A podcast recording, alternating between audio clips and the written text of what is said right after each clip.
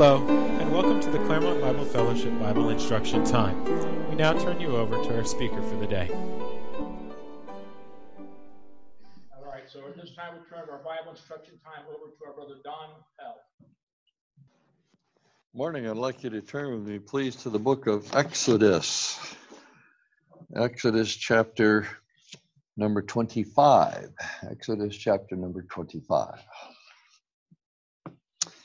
It is my intention for the next uh, three Sundays, including this one, to do a series on the Ark of the Covenant. I know uh, there are a lot of brethren that are have in years past, and maybe some of them are still doing it with models of the tabernacle. And that is a very rich study, but I'm going to just focus on this one area, this one piece of furniture, namely the Ark of the Covenant. And uh, I want to begin reading about the ark as it's being constructed, beginning at verse number 10 in Exodus chapter 25. Exodus chapter number 25 and verse 10. And they shall make an ark of acacia wood or shittim wood, depending on what your translation is. Two and a half cubits shall be its length, and a cubit and a half its width, and a cubit and a half its height.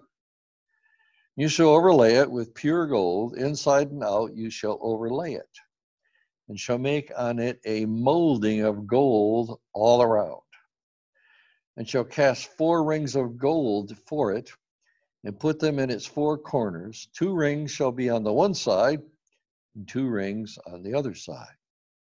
You shall make poles of acacia wood and overlay them with gold.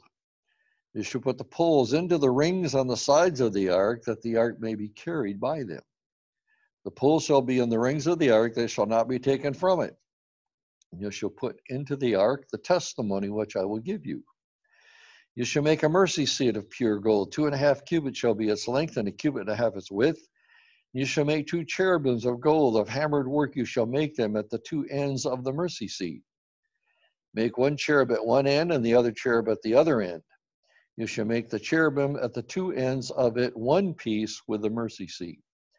And the cherubim shall stretch forth or stretch out their wings above, covering the mercy seat with their wings. And they shall face one another. The faces of the cherubim shall be toward the mercy seat. You shall put the mercy seat on top of the ark. And in the ark you shall put the testimony that I will give you. And there I will meet with you, and I will speak with you from above the mercy seat, from between the two cherubim which are on the ark of the testimony, about everything which I will give you in commandment to the children of Israel. The ark. First of all, I want to talk about uh, I want to talk about three aspects of the ark this morning. First of all, its purpose. What was it for? What did it accomplish? Secondly, its fulfillment. And thirdly, its contents. And we will begin with its purpose. Why did God need the ark? Well, the ark represented the presence, the very presence of God among his people. And it was designed to deal with the one thing that separated God from his people. And that one thing was sin. And the ark was designed where a holy God could have fellowship and communion with ungodly, sinful man. So, how does he do it? Well, there's the mercy seat. And on the mercy seat is the sprinkling of the blood. The holiness of God, represented by the two cherubims on each end of the mercy seat, with their wings stretched out facing each other. Uh, in years past, I particularly enjoyed a series that Lyndon Sheridan. I don't know if you remember who that brother is, but he had a model of the tabernacle. And I, for many years, when I thought about cherubim, I thought of sweet little creatures. You know, thought about things about peace and that sort of thing. But Mr. Sheridan pointed something out, made total sense to me when he pointed it out. They were ferocious creatures. Their wings were spread out and they were facing one another and they were protecting the holiness of a mighty, almighty God, the ark itself. Now remember, on top is the mercy seat, and there's the sprinkling of the blood. And the blood, of course, has significance. For the life of the flesh is where? In the blood. And I will give it to you upon the altar to make atonement for your souls, for it is the blood that makes atonement for the soul. So the Israelites can receive atonement as a result of the blood sprinkled mercy seat.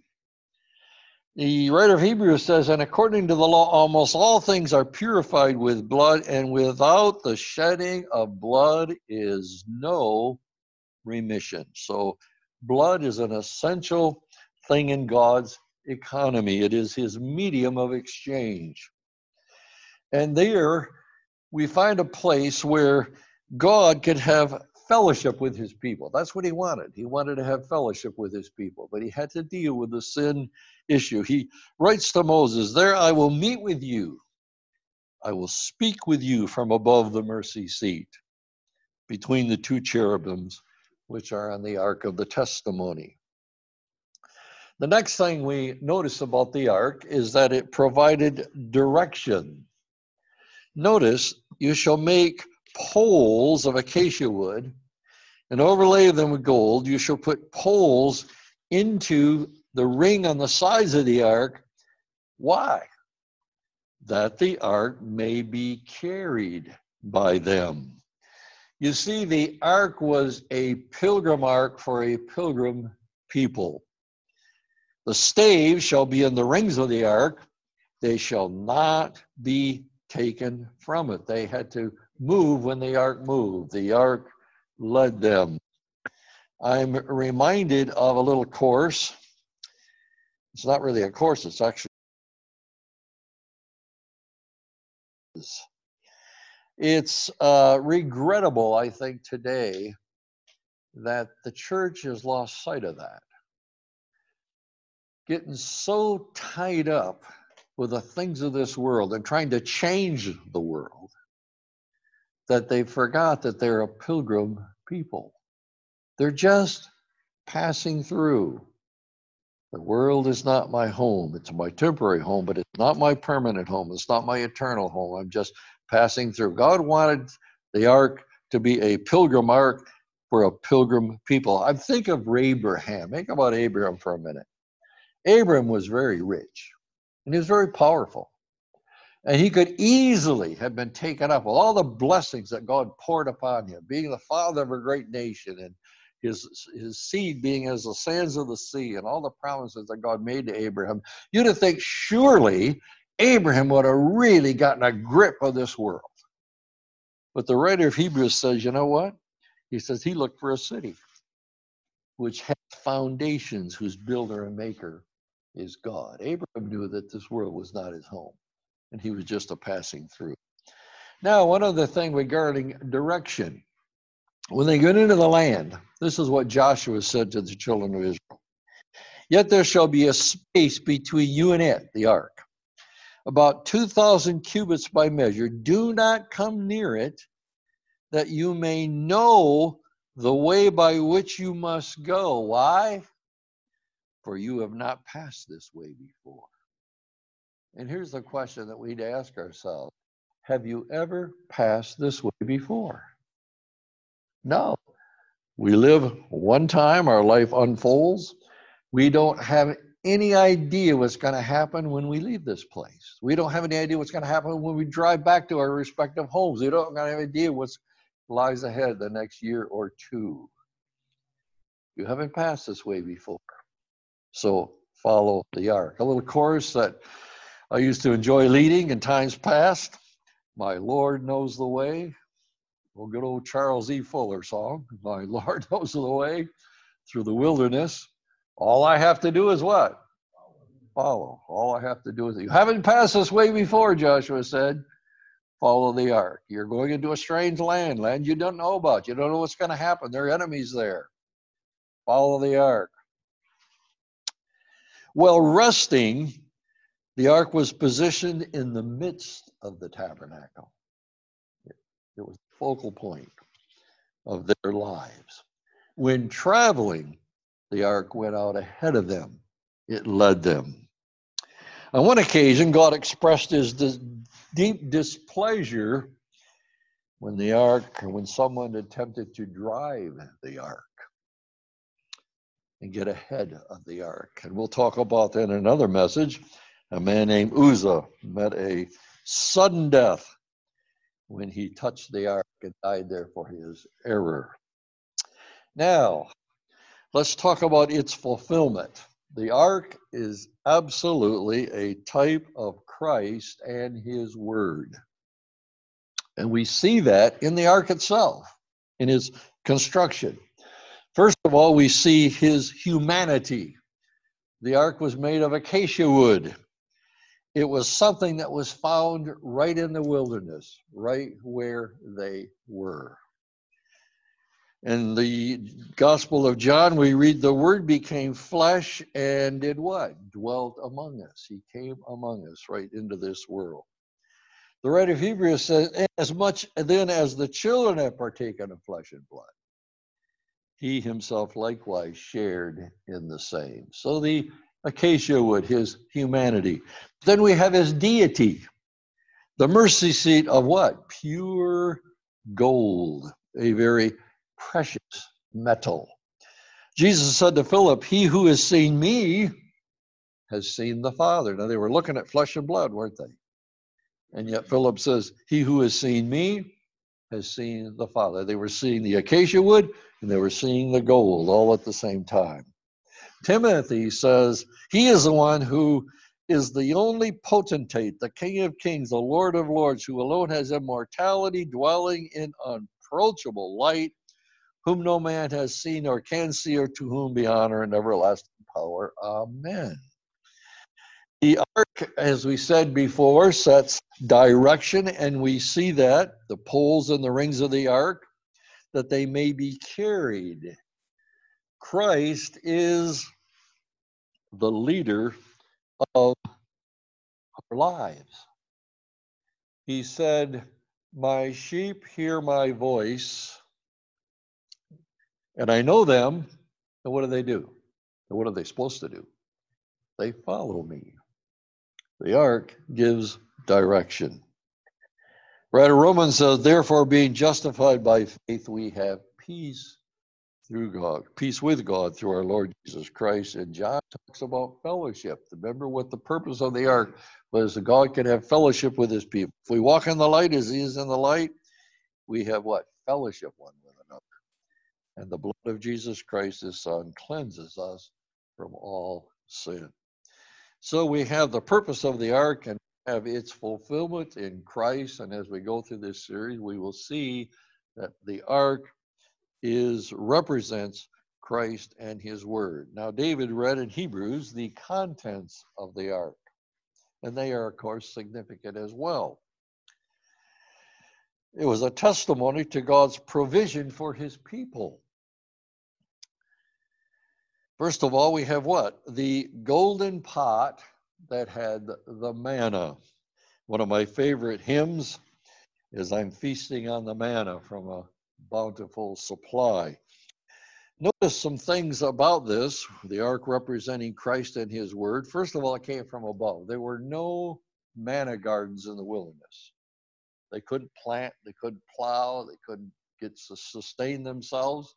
They had to totally depend on God for their sustenance, and it came from above. It had then to be gathered. And once you gathered it, if you didn't do something else, things weren't going to go so well.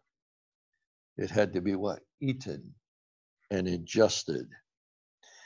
It reminds us, of course, of Christ and His Word. How often do we hear about people? You know, it's, it's interesting that I believe it's still true that one of the best sellers, or maybe the best selling book, is what?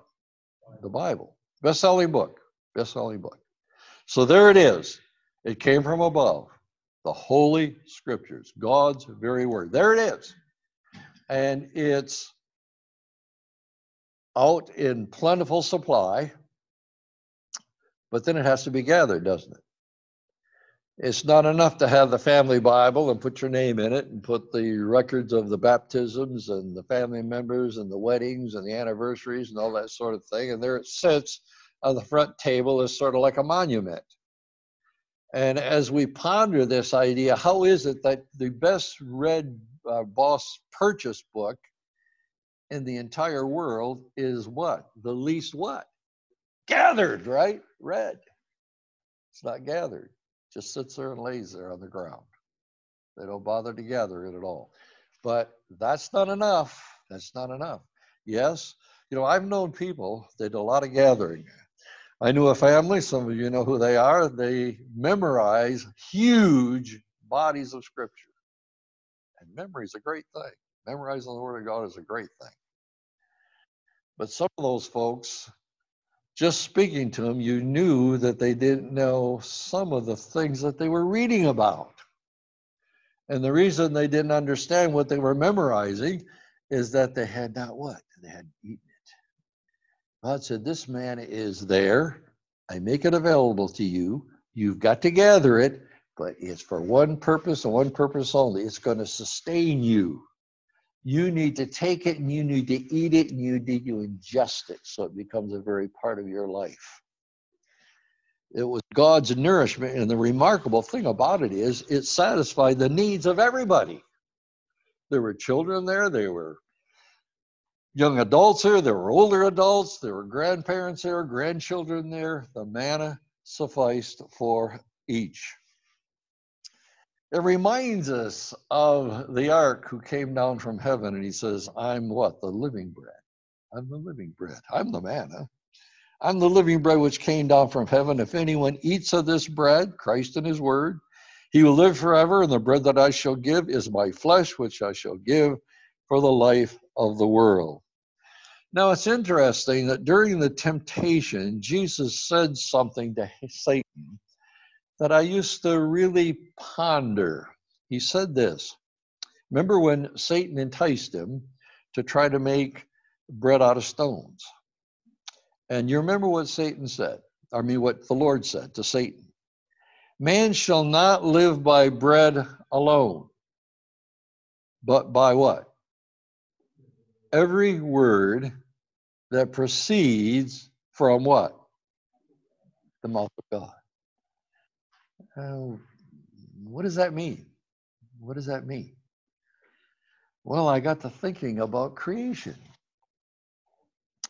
You know how creation came about? God didn't take something here and something there. And if you go through creation, Genesis 1, every time you see God doing something, it says God what? Spoke. Yeah. God spoke and it happened. Now, how is it that we're able to plant and plow? How is it that animals are able to find food to eat? Well, it's because God said, See, I've given you every herb that yields seed, which is on the face of the earth, and every tree which whose fruit yields seed, and it shall be for what? Food. See? Man shall not live by bread alone, but by every word that proceeds from the mouth of God. He is the sustainer of life. And we live by God having said. That's how he managed to put creation together. He created it. The writer Romans, uh, Roman, Hebrews rather, writes that the first principles of the oracles of God are likened to milk and strong meat. Peter states that new believers are like newborn babes who desire the sincere milk of the word that they may what? Grow thereby. It's the manna. I love what Jeremiah said about the matter. Jeremiah said this, or wrote this Your words were found, and I, what? Dissected them, bisected them, analyzed them, collected them, memorized them, you can do all that, can't you? Collect them, diagnose them. You know, you can take them apart, you can put them together, you can analyze them, you can think about them. But Jeremiah said, you know what? Your words are found, and I ate them. Wow, that's quite different? I ate. They become, and then he says, Your word was to me the joy and rejoicing of my heart. He didn't get any indigestion whatsoever. Even though there were some things that seemed contrary one to the other, he read the word of God and he said, It was the joy and rejoicing of my heart. For I am called by your name, O Lord God of hosts. And the psalmist declares it this way He said, Oh, taste and see that the Lord is good.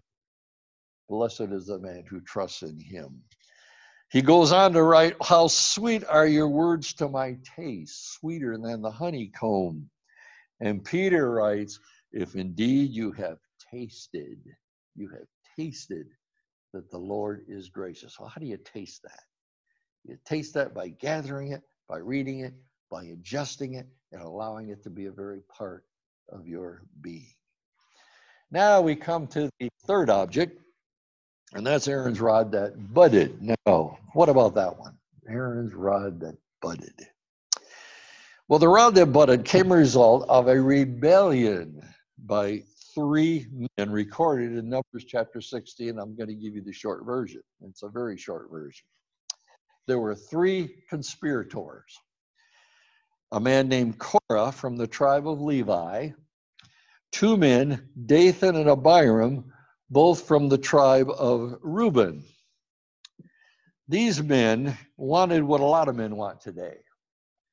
They wanted power, believing that they could transform the governance of Israel from a theocracy under the leadership of Moses into a democracy, allowing themselves to assume power here's what happened. And they, they guys are pretty clever. I mean, they got something really going here.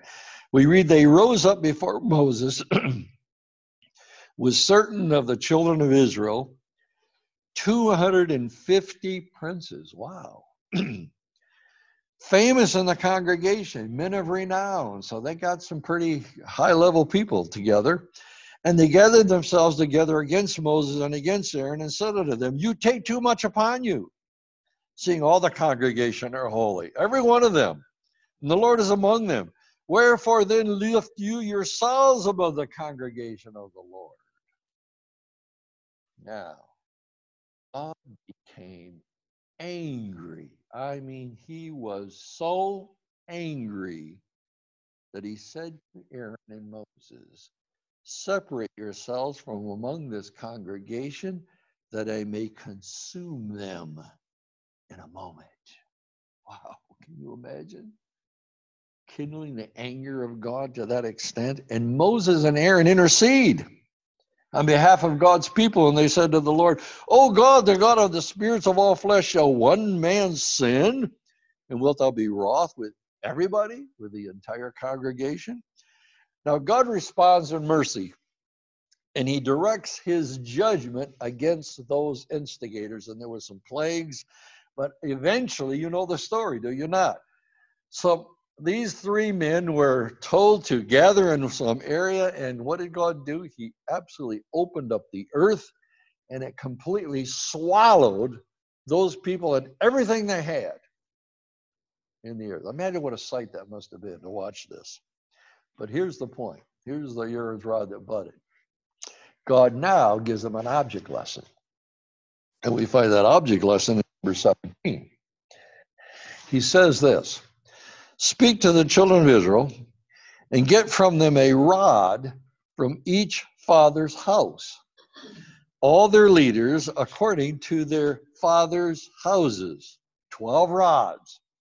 Write each man's name on his rod. And then God said, The rod that blossoms, that's the rod that I choose. So they gathered those 12 rods before the tabernacle, and the next day we read that the rod of Aaron, the house of Levi, had sprouted and put forth buds, had produced blossoms, and yielded ripe almonds. Then God said, Put them in the ark. Why? To be kept as a sign against the rebels that you may put that I may put their complaints away from me, lest they die. Aaron's rod that budded speaks to us of the sovereignty of Almighty God. I am God. I will choose whom I will. The psalmist said, Our God is in heaven. He does whatever he pleases. He chose the tribe of Levi, he chose Moses. It was a theocracy, and that's what God had intended for his people. The tablets of the covenant almost speak for themselves. We think of the Ten Commandments, we not? When we think of the, the, the Ten Commandments, it's interesting, though, that not only do we have those laws, but if you go through the scriptures, you'll find verse by verse and chapter after chapter of God telling them how to observe them and how to enforce them and what's going to happen if they didn't obey those laws. There were various and sundry of penalties that were associated with the law. You commit adultery, what happened? What happened to the adulterer? They were stoned.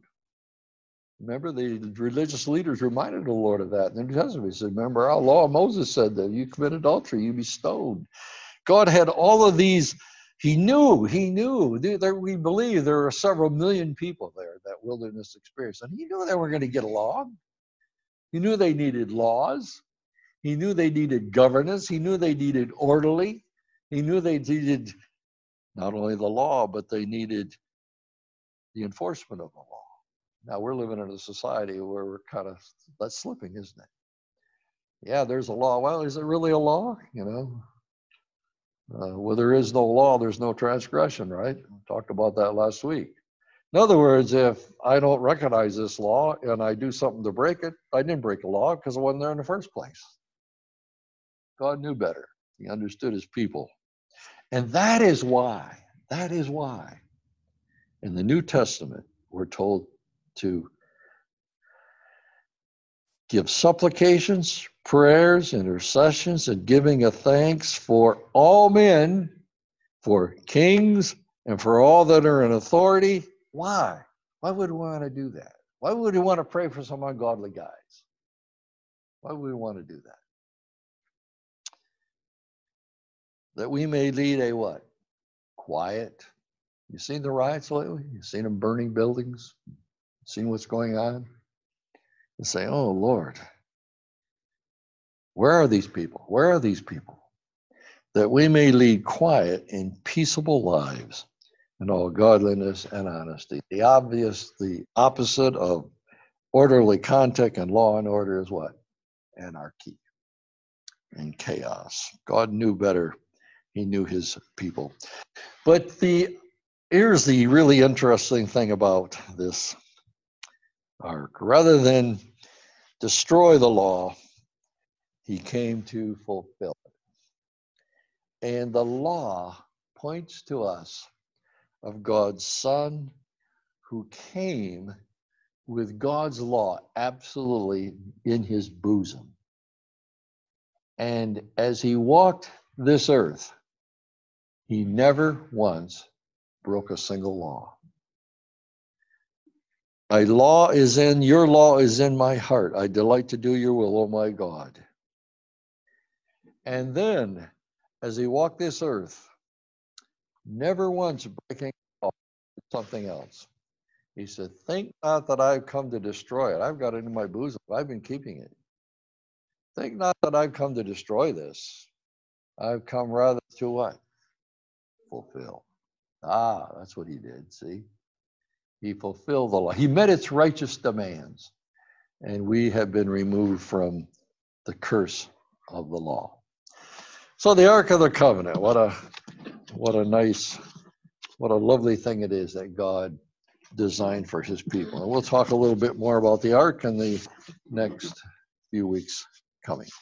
Let's close in prayer. Father, indeed, we're thankful for this object lesson we receive of your dear Son, how he came from heaven's glory, how he desired to dwell among men, how he made the provision, how he became the propitiation, the mercy seat, the propitiation for our sins, and not just for ours, but for the sins of the entire world. how thankful we are. We just pray that we'll be careful to follow the ark. For it's in Jesus' name we pray. Amen.